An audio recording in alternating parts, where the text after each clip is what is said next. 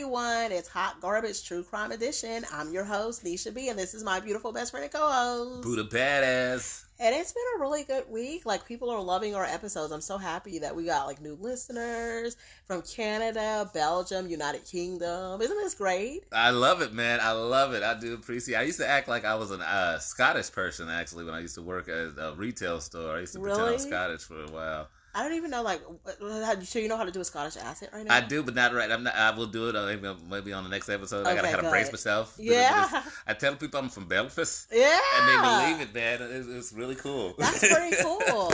so if they love start listening, I'll be like, oh, I support the people. Yeah. well, that's awesome. You actually sound really good when you do that. I, yeah, I don't know how I got good at doing the Scottish. You know what's weird? I tried to do a Jamaican accent, and it always came out Scottish. So I just oh, ran so it. you I just, just ran with that, huh? I just embraced it. You know how people try and figure out like what voices you can and can't yeah. do. What, what you do is just play around and try and do it, and you'll you'll feel what comes natural to me. And the oddest thing is Scottish came like real natural. To me. Really? See, I want to try to do Australian. I think Australian accent is sexy. Really? I I thought think- you would have said British, but I didn't Yeah, think British is sexy too, but I, because I think Australian is really, really hard. Like I don't think I could ever do. I can't do a British accent either, but I think Australia is just. I don't know. There's something about with the way they say "mate." It's just so wonderful. You know what? I love the. I think that they do sound, say some words that they that you can get away with. Yeah. That's so cool. And I'm like, what? What the hell? I run down to the local bibby. Do like the bibby. Like, what does. Uh, yeah. You know, they say some words and you be like, what in the world? But they make it. Mhm. It sounds pretty, but it sounds tough at the same time. Yeah. Like, you know, if somebody, if Charlie Bopper comes up to you, you know, he's he's a boxer. You Yeah. know, like- Absolutely. you know, so he's real. but he has a fun sounding name. Well, I was gonna ask, how has your week been going? Oh, my week has been kind of wild, crazy kids, but you Yeah. know, I've, I, I, I, I could go on for hours about that, but I'm, I'm, I'm making it. Let's say that I'm making it. Well, that's wonderful. Well, are you ready for our case today? Oh, who was this case about today? Today we're going over Jon Benet Ramsey, who was a child a child beauty queen who was murdered.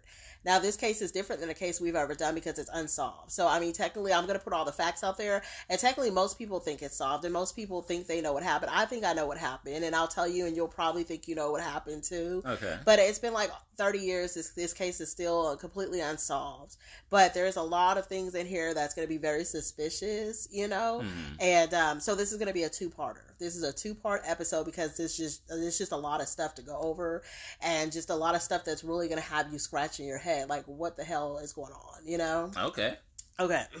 So, Jon Benet Patricia Ramsey was born August 6th of 1990. She was born in Boulder, Colorado.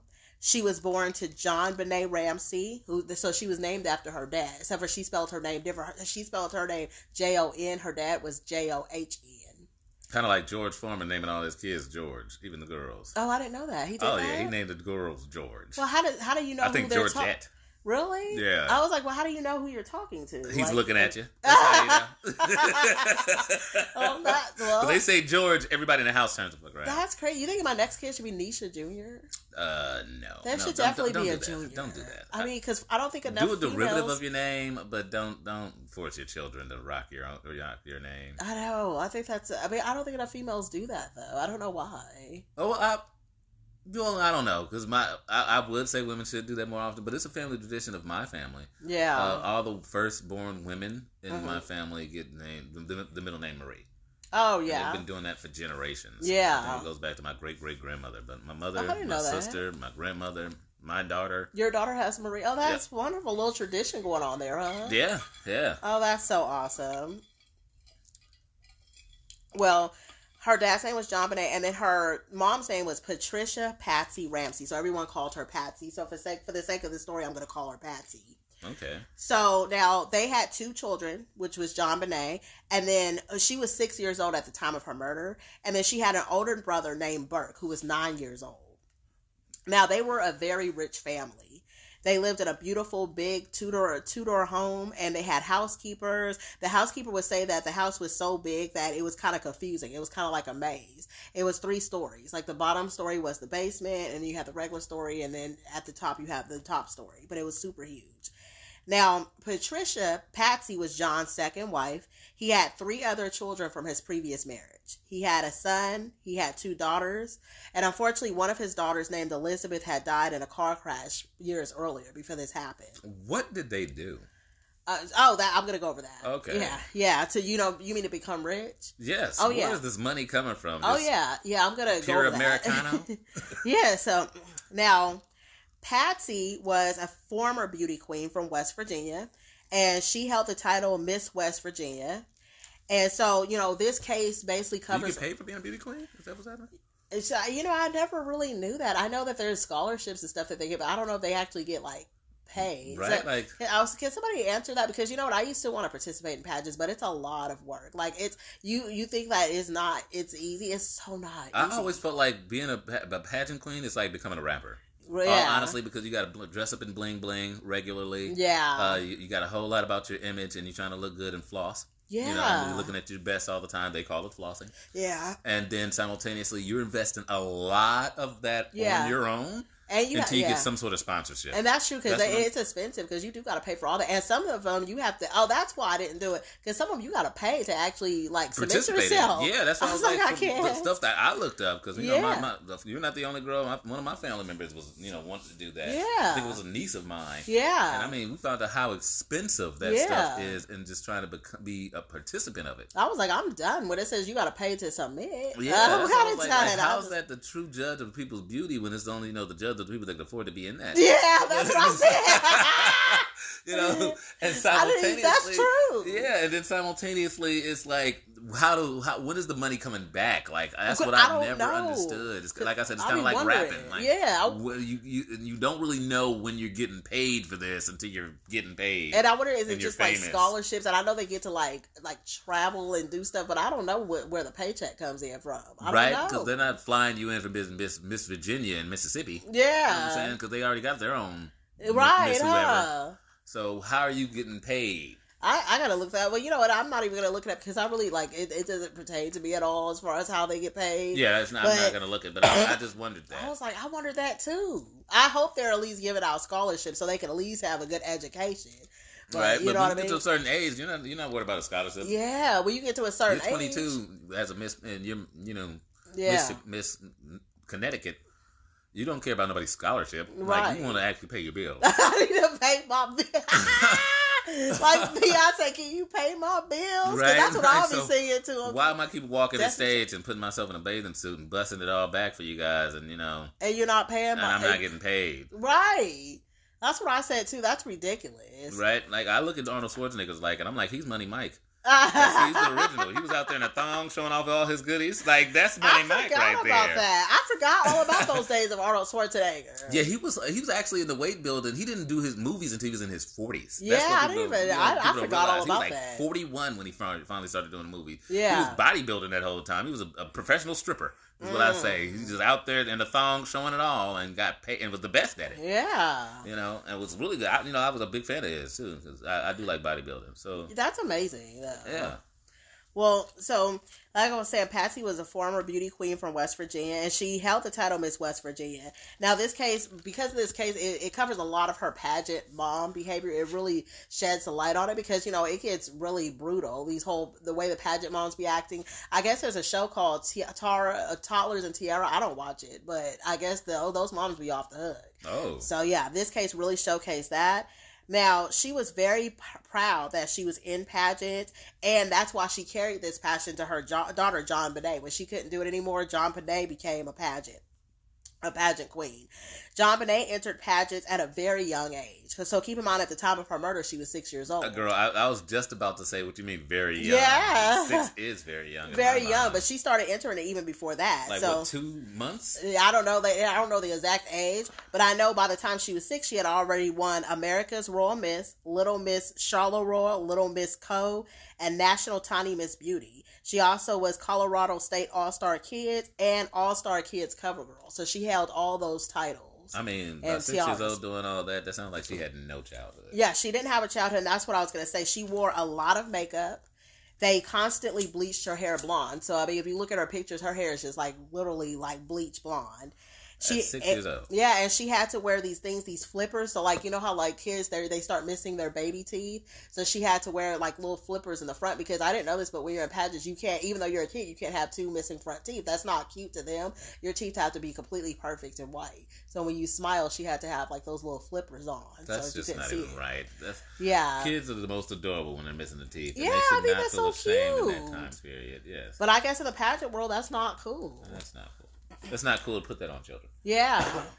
Now, people who knew the family said that Jon Benet loved. She loved the stage, though. She loved singing. She loved dancing. You know, and she didn't just do that because of the pageant. She did it because she really, really liked, you know, to do it. You know, so she was always the center of attention, whether she was on the stage or not. Now, outside of that, she was a typical six year old girl. She loved fruit roll ups. She loved anything glittery. She was a sweet girl. she was so sweet, she would give presents to Santa to say thank you to him for the gifts when she would see someone dressed as Santa. Um, the teachers always said she was positive, she was intelligent. Neighbors said that she was helpful, she was very sweet. So everyone just loved her. Mhm. Now, on December 25th, 1996, Jon Benet, Patsy, John, and her brother Burke went to a Christmas party. So they have a close family friends. The close family names is Fleet and Priscilla White. That was the family's best friends. Okay. So they all went to a, a Christmas party. It was a little bit late. Jon Benet had a long day, so she was so tired from the party that she fell asleep on the car ride home, and John had to carry her to her room. Oh. Now, at the time he carried her to her room, she went to bed wearing the white leggings, a long sleeve white t shirt with a sequin star on the front of it. This must be something serious. Yeah. Telling me all this. Yeah, Go so this is what she went to bed wearing. Yep, this is this is gonna come back. And um, oh, and I did forget to cover it. So I I was so busy talking about Patsy, I forgot. So John was a salesman, so that's gonna come back later. But he worked at uh, he was a really he I forgot what company it was, but it was for computers. So he was like really high up.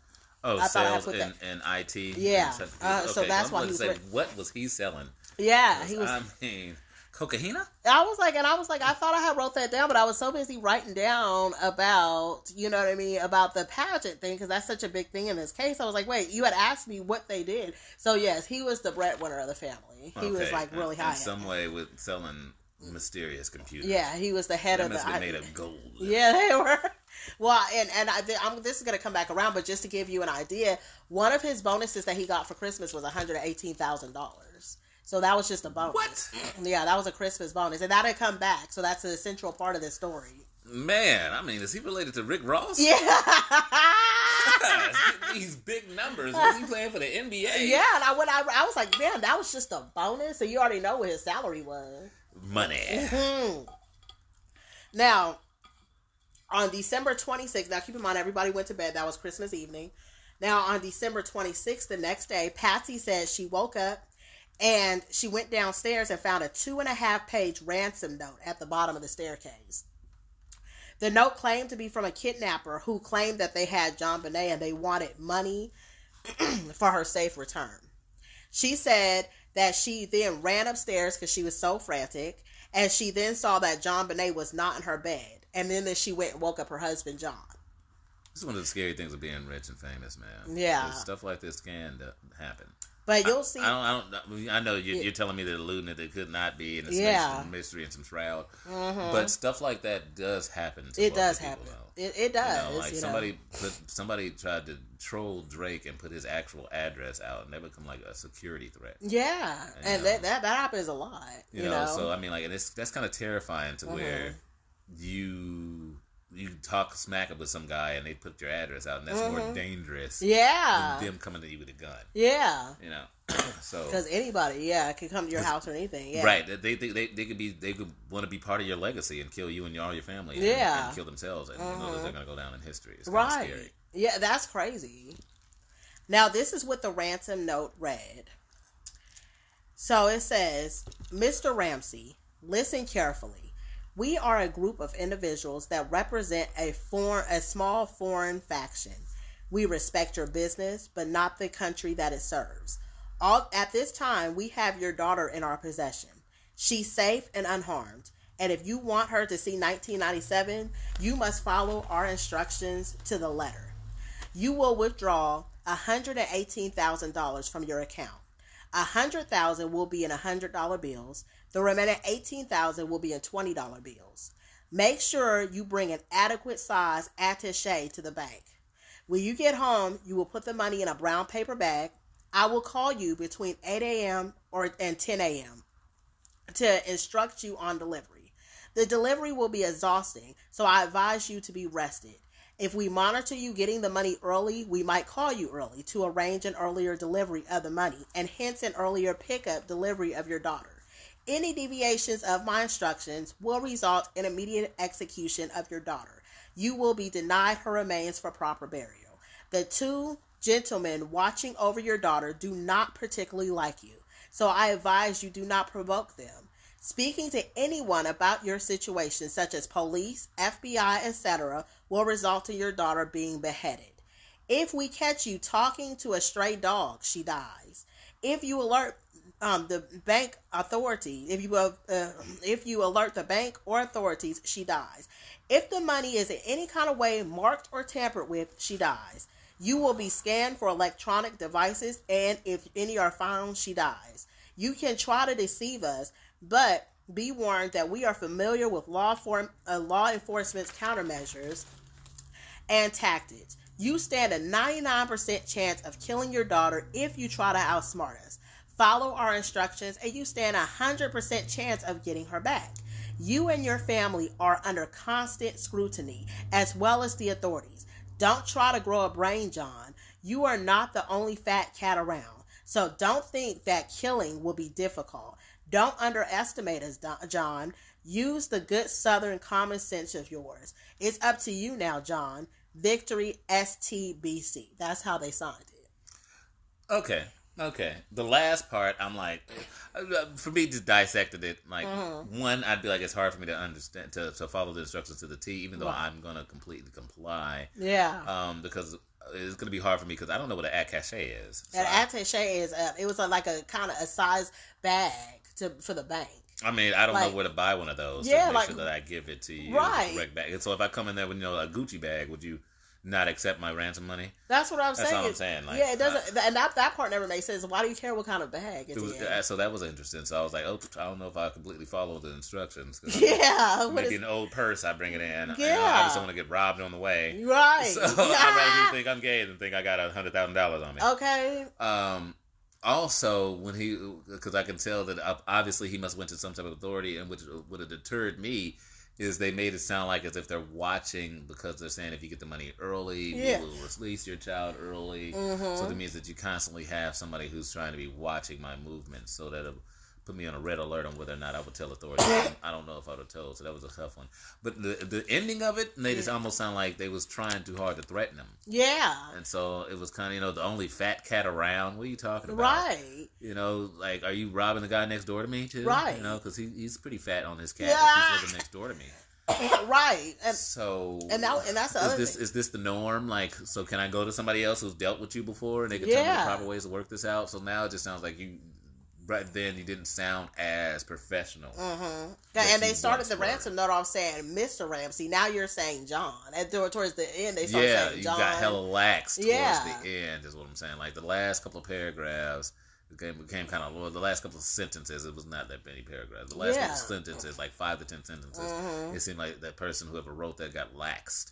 Yeah, and, and the crazy thing about it, yeah, the crazy thing about this was a two and a half page ransom note, and they said nowhere in the history has there ever been a two and a half page ransom note. That's just so long. Right, it's overly explaining, and then the people can try and make out your signature and all that. yeah, know, and your writing style and all that. Mm-hmm. It's just too much information. Yeah. So that's why I was like, it just seemed like you guys were trying to drag it on. And, yeah. And triple threat him. Mm-hmm. The threat's already been there. The timeline is set. right.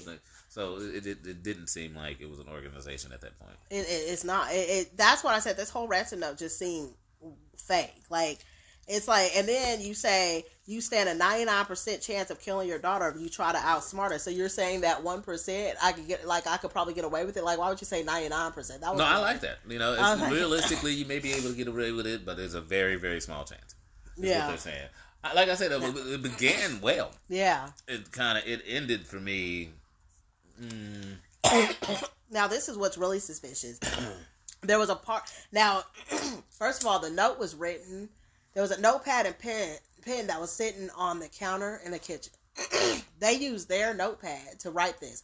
There was a partial draft. Yeah, that's the thing. They didn't bring this note with them. They no, sat there that's not and real. they wrote. Yeah, they wrote the note out. And here's the thing: there in was your house. What, In- what, what, what was you guys doing? It was Right. you was that knocked out. Everybody in your house. yeah, that, that they sleep? ca- well, and this is what's crazy too is there was a partial draft of the note found. So uh, there was a, uh, another piece of paper where somebody they had tried to write out a draft first, and in the draft it said Mr. and Mrs. Ramsey, but then they didn't use that one and they started another one. So you mean to tell me these people came in and they wrote a two and a half page ransom note in your house? an Like, essay, basically a, Yeah. a, a school essay. Yeah. They wrote Somebody, in your house and did a rough draft first. yeah, they did a rough draft first.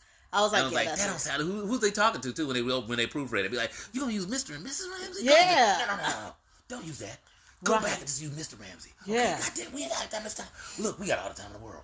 I'm gonna rewrite this. Rewrite it correctly. Yeah. All right, rewrite it the same way, the way that I said. Because you, you, your, lit- your, you know how your spelling is, and your grammar is bad. Yeah. So just listen to me. Is that what was going on? Like they had that whole conversation inside somebody's house. And and I'm like, yeah, there's no way because most That's intense. most child abductions they're gonna bring their own ransom note. You know what I mean? They're gonna come in. You'll see everything like It's a, it's a smooth operation. yeah, Yeah, I've known somebody got kidnapped. It's, a, it's it happens, and you're terrified. But yeah, so that's one. You don't. It's kind of almost like a bank hit. You can't be in there for too much time. Yeah. The longer you're in there, the more likely you're gonna get a witness. mm-hmm, exactly. Now, now, like I said, the note was written by a pen that had been on the counter as well. And now, Detective Jeff Kidroll, he was a handwriting expert, and this is this is I'm jumping ahead a little bit because they're gonna call the police, but he was a handwriting expert for the Boulder police. He found that he had found that there was, like I said, started an abandoned ransom note on the pad. And so the line was crossing out Mrs. Mr. and Mrs. So there was a whole bunch of scratches and lines on the rough draft. That was hecka weird. You know what I mean? I think you're giving a lot of your opinion in this, and I want you to tell me the facts of what's going well, on. Well, I'm telling you the first. fa- I'm telling you the facts, but I was like, that was weird. But now, now, Mr. Ramsey had the bank statement from that hundred and eighteen thousand dollar bonus. Okay. So he had received the hundred eighteen thousand dollar bonus. He had left the statement on the counter because remember, in the actual you know ransom note, it says one hundred eighteen thousand dollars. That's what they want. So that was that was weird too. That's what the, with the, because that's weird because it's like you want the exact amount of the bonus. If you're you know if these people are rich, wouldn't you ask for more? Like how would you? Or if you saw somebody had a bonus for 118000 I'd be like, I'm asking for a million. yeah. What? Why do you just want the But bonus? you got a check right. laying around for, and you got a laying around. right. You got 118000 laying around on a countertop. Girl, I'm hitting you. Right, and that's what I was saying too. Now, now just to skip ahead a little bit, it does say that handwriting experts believed that this handwriting was disguised. They had they brought in handwriting experts, and they said that it was disguised. It was almost like it was too. It was it was almost like somebody was trying too hard to make their handwriting kind of not look like something else. Okay. So, a 1997 article spoke to an investigator um, who that was involved with Vanity Fair, and they were involved in the testing of the ransom note because this ransom note is going to get tested. They analyzed 74 handwriting samples, and Patricia Ramsey's handwriting was the only one that set off alarm bells.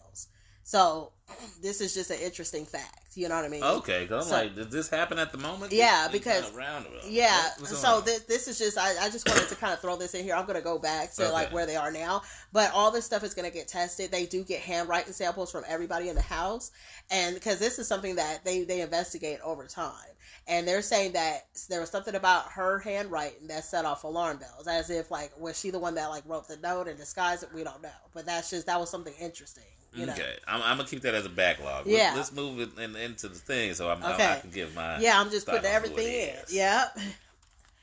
Now, the Colorado Bureau of Investigators said that there are indicators that Patricia Ramsey is the writer of the note. But she, you know, of course, she's always denied it over the years. But of course, she would. Now, back to you know the story. Patsy called nine one one at five fifty two a.m. that morning. She immediately called friends and family. But remember, the note said, "Don't call anyone. Don't say anything." Mhm. If your child, like you know what I mean, like I don't know, just for me, if my child was missing and this ransom note, and that's hard. Like if this ransom note says, "Don't call somebody," I don't know, what would you do? Would you call the police? But like I said, it was just it all depends on how the note was worded and what they were saying. Um, but there's indicated that they are being watched. Yeah, that's why I think So it would be so hard. I don't know if I could call the. I don't know. I don't know what I would do. Now, Kimberly Archuleta was the 911 operator that took the call. This was her last call of the night. She was getting ready to go home. She told Kimberly that she didn't know how long her daughter had been missing. She was begging the police to get there. She sounded very distraught on the phone. This was Patsy Ramsey that was calling. Now, before she hung up, you could hear her mumble, Help me, Jesus, help me. She hung up very abruptly, and that was suspicious because she didn't wait for further instructions. You know what I mean? Like most people, like they they're not just gonna hang up. You know, you're gonna gonna kind of wait, like, hey, is the police coming or something like that. Now, keep in mind this was back before cell phones, so she was actually calling from a landline phone. So she put that's back when you put the phone back on the cradle. Remember those days? Oh yes, So, but miss those days where you could hang up on somebody and slam that thing. right, it was so dramatic. Now Ugh, you can't even hang to- up. on- I Yeah, to slam. I used to be a pro slammer, a pro like flow boom, slammer. right. I remember that. Mm. Now everybody gets the same doo doo Now you just get a beat. It's just silent. You don't know if they hung up on you, put you on mute. yeah, or if the call drops. Right. Like, like I used to love to hear that that, that boo. Yeah. I used to love putting that in somebody's ear. Boo. yeah. With a loud like whatever sound it makes. No, the crazy. So when Patsy hung up the phone, she thought she had hung it up. However, it wasn't fully hung up. You know what I mean? Have you ever hung the house phone up and it wasn't fully hung Mhm. up, so the other person can still hear? Now, Kimberly Archuleta, she told Dateline that she felt like something wasn't right with the call.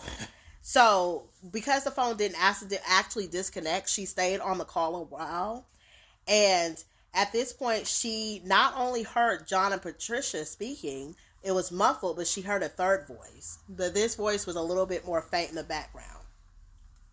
They claimed that Burke was the only other person that would have been in the house and he was asleep. So this was their nine year old boy. They said he was asleep the whole time. Now, a lot of different experts have listened to this call and they claim that they heard a male voice, which was John, angrily say, We are not speaking to you. Then they heard Pat, Patsy say, Help me, Jesus, help me, Jesus. And then they hear a young male child. And then the young male child says, Well, what did you find? This is all happening. Now, Kim, the 911 operator, was quoted as saying about Patsy, she was so frantic when she was on the phone with me. It was, it was, you know, really, she was speaking to me. She couldn't even answer my questions. But as soon as she thought she had hung up the phone and she was talking, it immediately stopped. Like the franticness when she was like, "Help me, Jesus!" Like she wasn't frantic no more because she thought she had hung up the phone. Mm. Now, and then it sounded like she said, "Okay, so we call the police. Now what?" You know what I mean? That's what she thought she heard, and that disturbed her. So she remained on the phone. She was trying to listen to more about what was being said, but she couldn't hear anything else. But she did say she fa- she she basically heard three voices. She definitely heard three voices. Mhm. She said the call sounded rehearsed, and you know she said there was just wasn't something right about the call, and so basically it was never addressed and she feels like you know to this day she still feels reservations about it and she feels like that could have turned the case around if they would have looked more into that. Now the spoiler alert Jon Benet does end up murdered so they're going to find her body but this is what the 911 operator said because remember i said this was the last call of the night but it's all it's going to go all over the news and the media that she's found dead in her home. And she was just crushed because she was like she took that call and to find out that the little girl is dead like she just it was too much for her you know? So basically she was completely inconsolable about that when she got the news. Now the now this call also was sp- sent to aerospace technicians who everybody said there was three different voices at the end of the call. Hmm, okay. After Patsy uh, after Patsy hung up, these aerospace technicians took away like all the background noises and everything. Everybody said they heard the same thing. There was three, and there was a young male child. So that means that Burke tech would have been awake during this time because Burke was the only other young male male child that could have been, you know, in the house. But they try to say he was asleep the whole time. Okay, that's interesting. So they contact Boulder police, who sent Detective Melissa Hickman to also listen to the call. She listened to the call independently. They didn't tell her what they heard, and she said she heard the same thing. That there was three, you know, three um, voices in the background. Now, like I said, this whole time they try to say Burke was sleeping, but again, it was like it was suspicious. This is it's suspicious to me because it's like okay, I'm thinking about it for my kids. I have two kids, right? You have a child that's been stolen out of the bed. Would you keep your other child asleep? I don't know. Uh, yeah, I would. You would I just not leave them want- in their room. Yes, I would not want to alert them that you know it is even the possibility that one of you guys can get taken out of your sleep. You see, I think I'll be scared like, like the kidnapper's still in the house and they're gonna take him too. That's that's what I'll be thinking about. Oh, know. I'd hope the kidnapper's still in the house. oh, you would want them to still be in there? The stuff I got in this house, I'd Oh. hope he's still here because Oh. he'd run into Batman. yeah. Because vengeance would be mine. Uh, so now keep in mind, remember I told you how at the end of the note it said victory STBC. That's how it ended. Now Patsy told the 911 operator, she said that she was so distraught. She said that that it well, she said it said STBC victory at the end of the note. But then when the police got there, she said that she had only gotten a chance to read the first line of the note.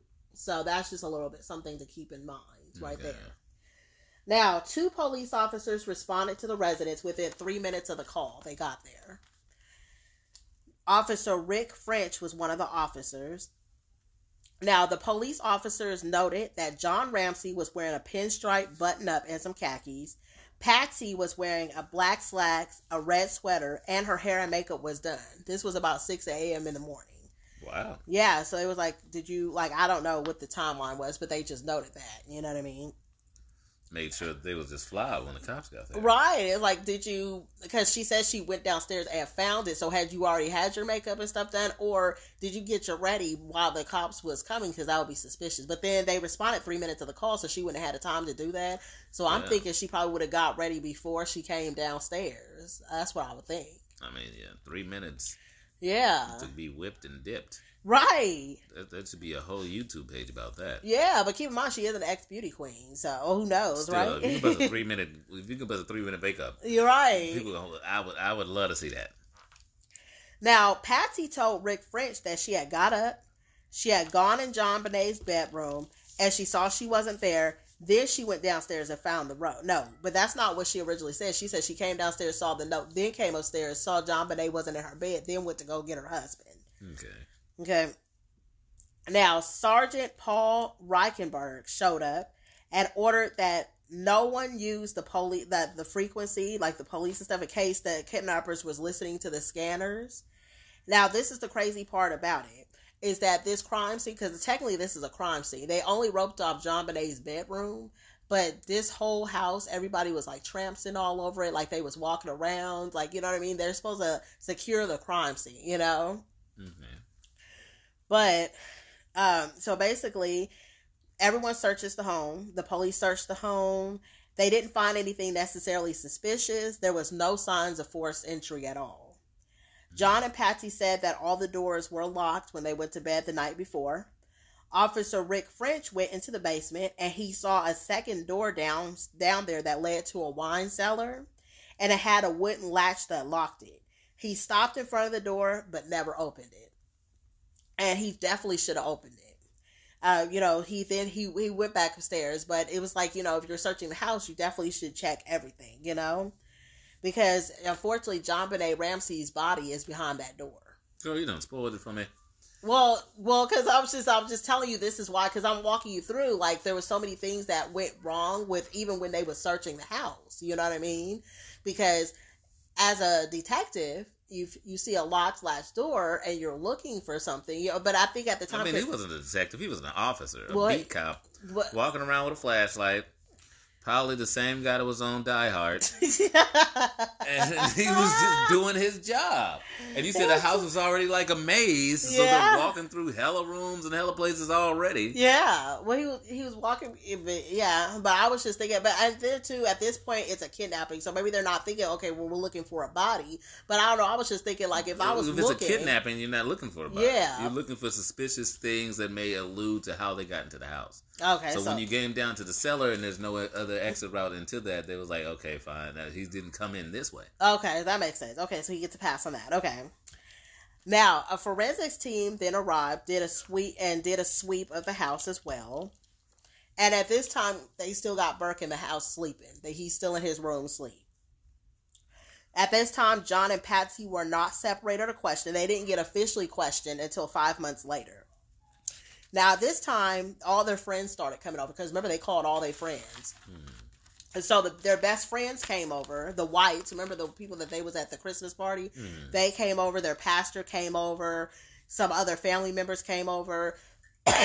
Priscilla White even like started cleaning the kitchen. I think that you know she thought she was like helping. You know they was just all trying to keep their mind together. Now, Patsy when she called her friends, she just said that there was an emergency. She didn't say anything about the kidnap until they got there.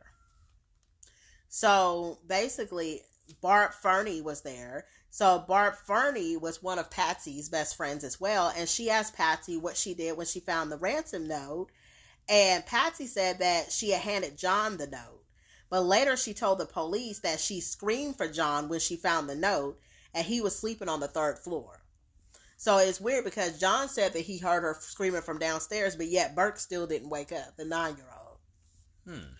Now, Barb Fernie asked why Burke was still asleep. You know, she that, that was a question she said. She said, "Why is all this going on and you still got your son sleeping? You know, at this point he should get up. You know."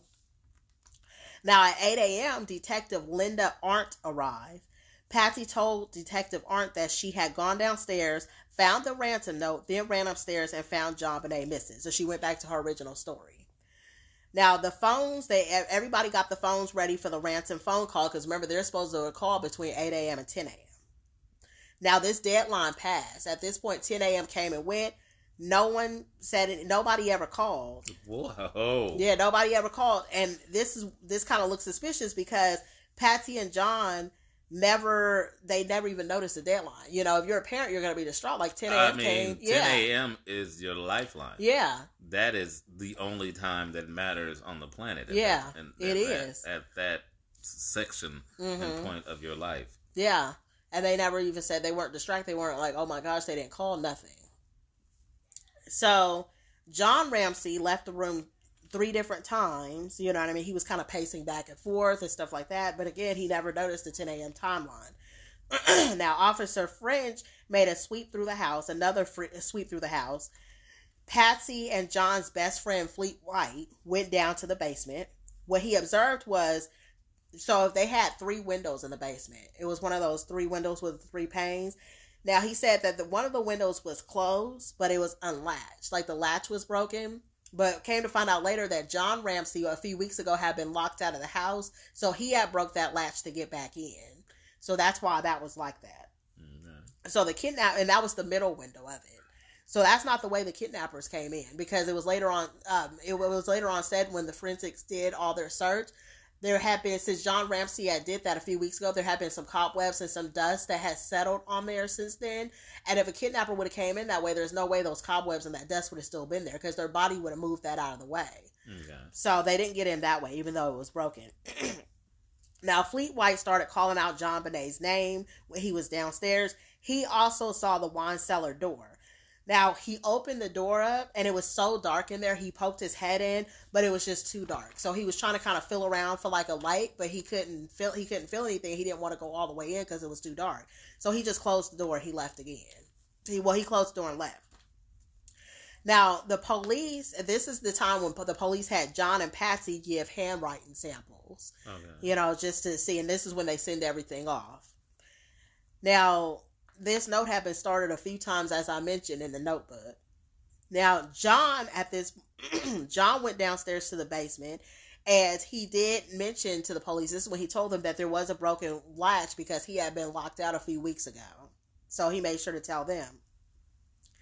Now, finally, at this point, they woke up Burke, and Fleet White took Burke to his house because he was like, he don't need to be around here with all this, you know. So at this point, When the kid was asleep during this whole the time, whole with the time, cops there. yeah, the whole time, yeah, that's, how what I'm saying. drugged. Yeah, right. He he had not moved out of his bed. Now at 1 p.m., Fleet White came back from dropping Burke off at his house. I mean, how late was he sleeping too as a child? right, and this was 1 p.m. Right, and this was 1 p.m. Like it's it's crazy. So, well, a little bit before 1 p.m. So all this is going on a little bit before 1 p.m. Fleet White woke him up, took him to his house, and came back. So I mean, yeah, how long does kids really sleep? You know, like I mean, my kids don't sleep that long. Yeah, that's I'm like, what? Now, when Fleet White came back And um and so Detective Arndt told John to search the house for anything that seemed amiss, you know, him and Fleet. So the detectives, everybody is searching. Now John and Fleet went back downstairs to the basement. John opened up the wooden latch door to the wine cellar, and that's when he found JonBenét laying on the ground with a white blanket over her torso. And he screamed out, Oh my gosh. Now, spoiler alert, him and Fleet White ends up falling out. And so this is this Who's is something Fleet White? Fleet White is the, the his oh, best the friend. friend. The friend, the one that just Him took and for- Fleet White falling out. yeah, that, yeah, they fall out, but I'm gonna uh, get into that. But Fleet White was questioned. Like after all this happens, he Mhm. ends up being he ends up being questioned about this, and he because remember Fleet White had came downstairs first, remember, and then he couldn't see nothing; it was too dark, so he went back upstairs. So he said that John Ramsey screamed out, "Oh my God!" before the lights even came on. So because it was so dark in there, you couldn't see nothing. Right. He said he screamed out, "Oh my god!" and cut the light off. So it was like a few seconds. So he was like, "How would he have screamed out, oh my god? You had you couldn't even see nothing yet, right?" okay. So that's just something to keep in mind. But I'll get back to Fleet White later. So now Jon Benet was laying on the ground with a white blanket over her torso. Her arms were over her head with a nylon cord around her wrist, and there was a cord around her neck as well. There was duct tape over her mouth, and she was still wearing the white clothes that she went to bed in. The cord around her neck was so tight that they couldn't even barely see the cord. And it was pulled with like a grot that somebody made from a broken paintbrush handle. So she was strangled to death. Now, this was taken from Patsy's paint kit. This they found out this grot was taken from her paint kit. Mm. Now, the other part of the broken paintbrush was found broken on the floor. Fleet White, when he saw this, he immediately took off running and he ran upstairs, you know, because he was like, you know, someone needs to call an ambulance or something like that. Now, John Ramsey pulled the duct tape off his daughter's face. He loosened some of the cords, and you know, and at that point, he just would, you know, started screaming, like crying. And so later on, because remember I said that when Fleet White was questioned, he was like, he, you know, he screamed out, "Oh my God!" before he even cut the light on. Well, John Ramsey was questioned about that, and he was like, but he could see the form of the blanket before the light even came on. He could see the form of the blanket laying there, and again, because it was his house, it was like, well, maybe he knew, you know what I mean? Like maybe he could see better than anybody else. Okay. But investigators did say later that it was so dark. They did a whole test. They said it was so dark in there you couldn't see anything. So that's you know an interesting note right there. Now John at this point picked up Jon Benet and ran upstairs screaming. Priscilla White, which was Fleet's uh, Fleet's wife, uh, wife, was with Patsy Patsy in the sunroom. Now, when she heard them screaming and running up the stairs, Priscilla White left to see what was going on, but Patsy didn't move. Patsy didn't follow her. You know what I'm saying? So it's like you hear, yeah, So you hear people screaming and stuff, and then you don't follow. That was weird.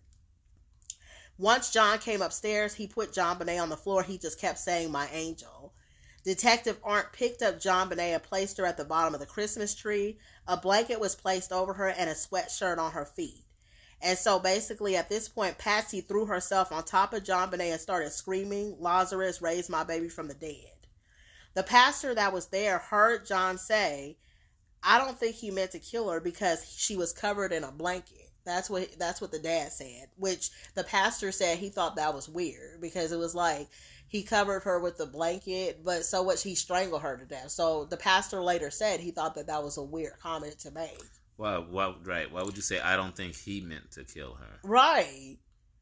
Like how do you know that he? Yeah, like how do you know it was a man? Like, are, are we just assuming that you know that man had to have did this? We don't know, right? I mean, it's just odd that you're saying that the kidnapper, and you're saying it in that tone of, I don't think he meant to kill her when, why would you kidnap somebody and take them downstairs to your cellar? Right, and that was the other thing too. When I when I was like, okay, so a kidnapper came in your house because most child abductors they take the kid and they take them.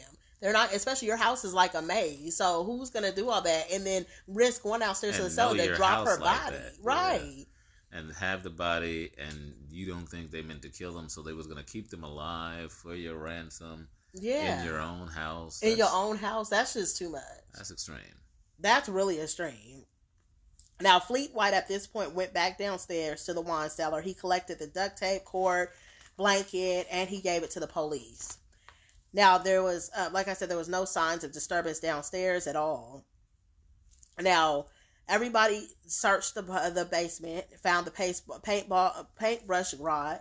Um, there was, you know, that broken window, slight scuff marks, but that's where John was had got it from a week ago, from weeks ago when he had gotten locked out. So the scuff marks was not from the kidnapper. Now, around 1.30 p.m., a detective heard John Ramsey on the phone booking a plane ticket to Atlanta for him, Patsy, and Burke. the detective told him that he couldn't leave, and he was like, Why are you trying to leave? And he said, Because he has a work meeting that he has to get to that he can't miss.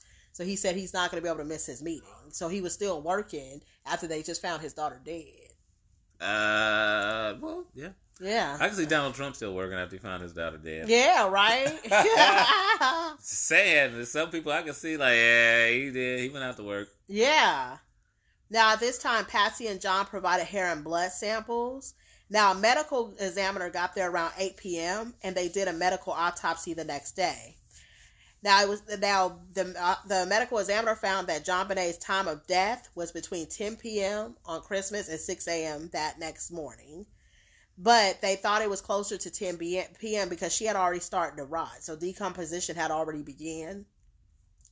The, the cause of her death was strangulation and skull fracture that killed her. Mm. Blood was found in her underwear, so they thought that maybe she had been sexually assaulted with with the paintbrush. That's what it was looking like. Oh. There was marks on her neck and back that looked like it could have been from a stun gun. There was also a bruise on the front of her throat that was the size of a quarter. And evidence also suggested that she may have been sexually assaulted several times before that night.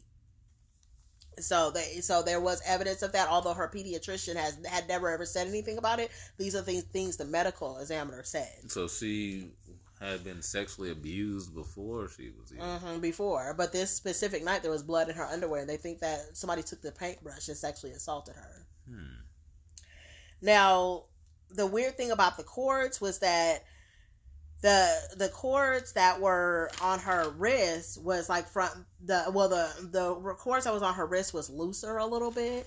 And so the cords on her neck was very tight. So that's what killed her. But the ropes that was on her wrist was very loose. And so they was like, well, was that staged as far as the cords that was on her wrist? Like, cause, cause, and then when they, and so they said there was a lot of things that seemed staged. Like, for example, there was mucus coming from her nose because of the strangulation, but they found that the mucus was under was under the duct tape. So that means that Hmm. they put the duct tape there after she was already dead. Right. So they was like, well, this that seems a little bit weird because the mucus would have been on the outside of the duct tape. So basically, um, there was an imprint on the sticky side of the duct tape that was like perfect lips too. So they was like, when someone is duct tape, you know, and they're still alive and they got abducted, then it's not going to be perfect because they're moving, they're trying to scream and stuff like that. Right. So it was like this duct tape was put there after she was either unconscious or dead. Mm. So basically, um, there was DNA that was found in her underwear that didn't belong to any of the Ramseys though. And after the autopsies, you know, after all this happened, after the autopsy, the the Ramseys ended up going to Georgia, and at this point, they shut down. They refused to talk to the police. They hired them some lawyers and a PR, a PR firm. So yeah, they made sure they did that. And at this point, this is the point where Fleet White fell out with them because they was like he was like something's weird because you're not cooperating with the police. And I always say yes, you should. If you are in any kind of trouble or even if you're innocent guilty, always get a lawyer. But he was like a PR firm. That's weird. You're trying to spin this, you know, to where your family's in the best positive light. So at this point, he fell out with them. Now, the Boulder police chief told the public that there was no threat.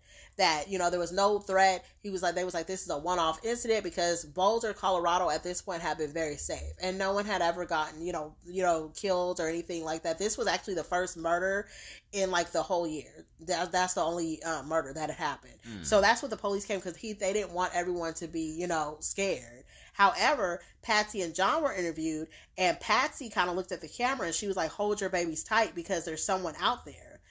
Now, they did find a Hi-Tec boot next to her body and a partial palm print found on the door that was leading to the wine cellar that didn't belong to any of the Ramseys. They don't know whose palm print it was. Or the Hi-Tec boot. What does Mhm. it mean? Like, did it have like? Like one of those like steel toe, yeah, like one of those steel toe boots. Oh, it's a brand. Yeah, they don't know who that is. Yeah. okay. So that's where I'm leaving it for part one because there's a lot to go into for part two because there's even more evidence. There's what JonBenét ate last. There's a lot of stuff that's gonna really like play into this case. And I was like, this case is is is insane because I mean, you know, I, I have. Uh, it seems like a lot. I think you have weighed a lot of what you feel in it already Mhm. into the case, and I'm, I'm getting a lot of that from you, with you're reading. Um, and the evidence is very conflicting. Mhm. Um, so I mean, I mean, it, it does not seem like a kidnapping job. I'm gonna say that. yeah, Uh, but I do. I'm still trying to figure out the motive. The motive, and honestly, why would the, the reason why you would tie a kid up like that?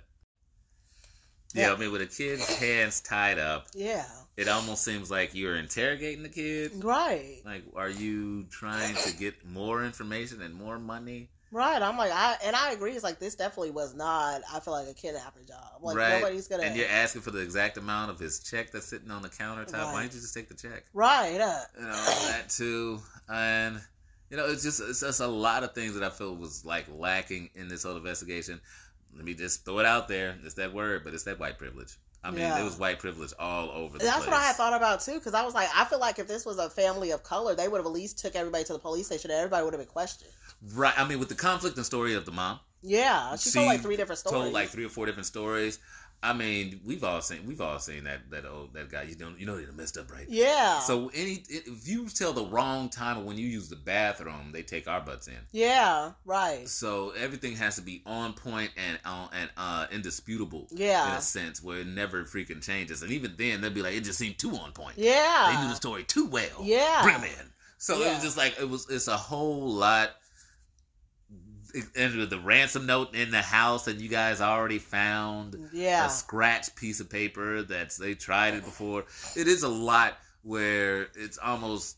I can see why they make cops look dumb on movies. yeah, Like, you know, I, and I, I, I'm a person that actually is an advocate for having somebody who is uh, watching out for the people, and yeah, making sure that our rights are being um, protected and everything. And now, if you, if you actually look at the history of cops, it was actually invented by the people. It wasn't Mhm. invented by a government system. mhm, It was kind of the same thing with the Crips. It was invented to be a government to be a, a system to try and keep the community safe. mhm, So people do want that yeah, and I am a person that do want that. So I'm not against the cops, but you guys in these times when it's talking when it's so much white privilege that you almost look like you're either blatantly not trying yeah, or you guys are subpar in intelligence. Like there's a bunch like Forrest Gump had Yeah. the highest test scores in you guys' academy. Well, I, I mean, I mean, yeah, and it, and it was crazy because there's so many things. Like even like there's no point of entry into the house. This there had they had no these people wouldn't have had a way to get in. Like there's so many things that would have caused you to be questioned. Right.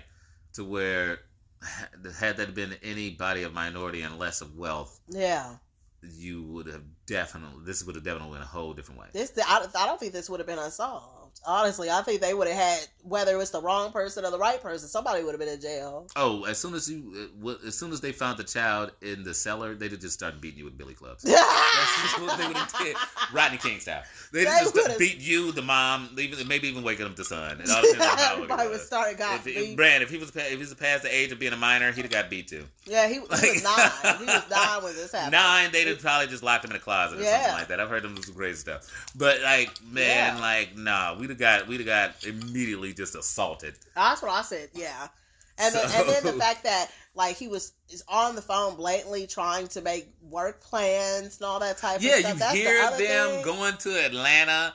Come on Like, now, what? like you hear him making phone plans. Yeah, making phone. that's not even subtle. That's not even. That's why I was like, it's not. It's woo. That white privilege is strong. Yeah, and then not only that, but after the autopsy, everything they did end up going to Atlanta, and they hired a PR firm and all that. They're like, you couldn't stop him. He was like, "Cause I'm going to work," and he was like, "Okay." yeah, Like, and so where does that work? Where does that happen? right, and talking about like I can't. They remember they just stopped communicating with the police, just period. Like, cause I make so much money and it's so important. You need to let me go. And they're like, cops are like, "You're right. You're right. You can leave the. You can leave the jurisdiction and break every policy that we have because you're you and you make so much money and your job is so important to yeah, humanity." yeah, Yes.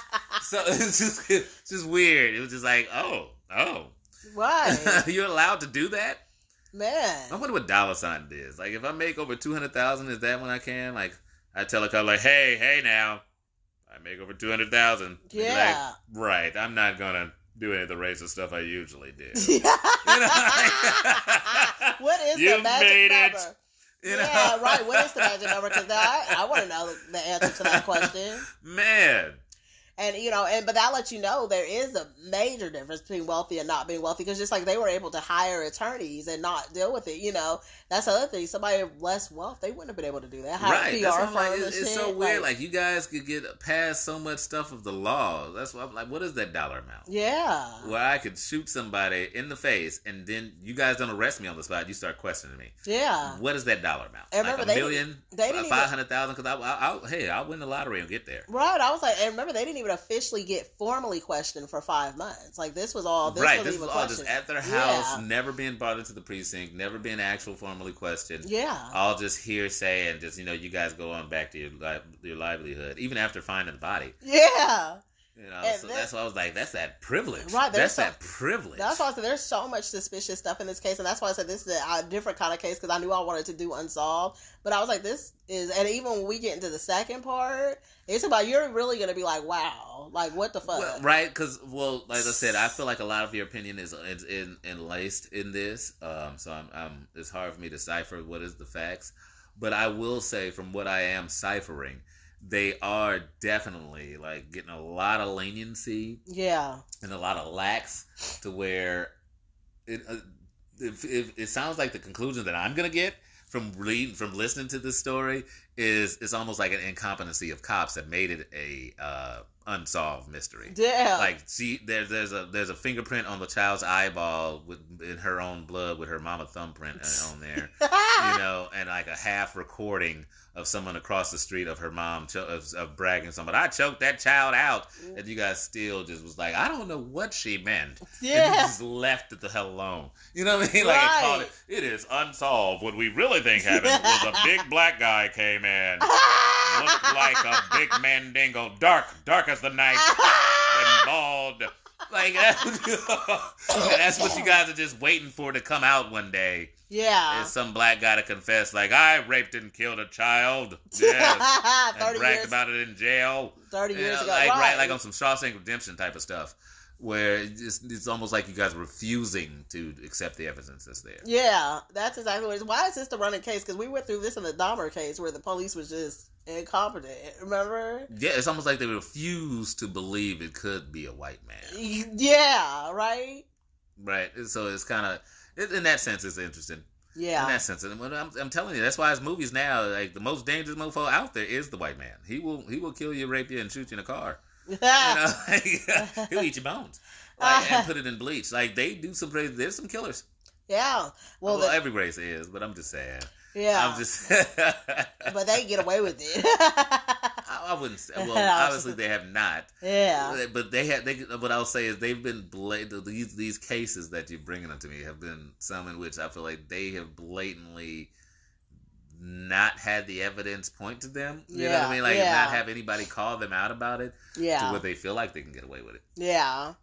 Well, well, next week we're gonna we have a that's probably gonna be a very long one because we're also gonna go into the theory. So next week we're gonna go to they have several different theories of what they think happened, and I'll give you my opinion of what I think happened. Oh, I know you're gonna give it to me. Yes. You're kind of giving it to me already. Yeah, you're gonna give me your opinion of what you think happened. But again, this is just nobody's been arrested for this, so all we're doing is doing our opinion. I don't want anybody to like sue us or anything, but you know, we're not the only people that's gonna have opinions about this. But yeah, I, I kind of want to hear the latter part because I, I, I'm not hearing the motivation for anybody to do this to this child yet. oh yeah, And I would, you know, it seems kind of maybe it's beyond my thinking, Mhm. and I, I don't understand. I can't, you know, dissect everybody. yeah. Most people don't think about like murdering of. of children. That's Right, why that I'm means like, that so- means you're normal. You know, like so, how is that going to be profitable for you as the family? Yeah. help you out, or was he going to then make your son a, ma- a model and then use the tragedy to boost your fame? Like, wh- I, I- it just seems weird to why did this even start? yeah, Was she gonna tell that you know daddy was sitting there touching her too much? I, I don't know. It seems it seems it seems very convoluted on where this all stemmed from. Yeah. Yeah, well, we will get into it next week. my, hopefully, my throat will be better. You Girl, know, like, you seem like you were going through it. yeah, it was like a lot for me to like uh, talk today. Oh well, next time you come, my I have a halls for you. Yeah, definitely. But I'll be better next week. you know, nothing keeps me down or away. Well, hopefully it ain't COVID, girl. no, I Somebody trying to don't. kill me. I would never try to kill you with COVID. Remember the time I think we had to cancel something because I had COVID or something? I don't remember. But You don't cancel nothing for COVID. Oh yeah. You are a uh-huh. sick, sick I was just coming here wearing my mask. Yeah, and you we would. would still and snotting all over it and throwing up. Like, oh, I'll just record. Like, oh, I just need my throw up bucket. Yeah, I would. I would have you bring me a throw up bucket. That's just. I'm just we'll just edit that out. Yeah. Like, girl, you are something else. I'm just a writer. Yeah, or you know, just a person who passes disease. One of the two.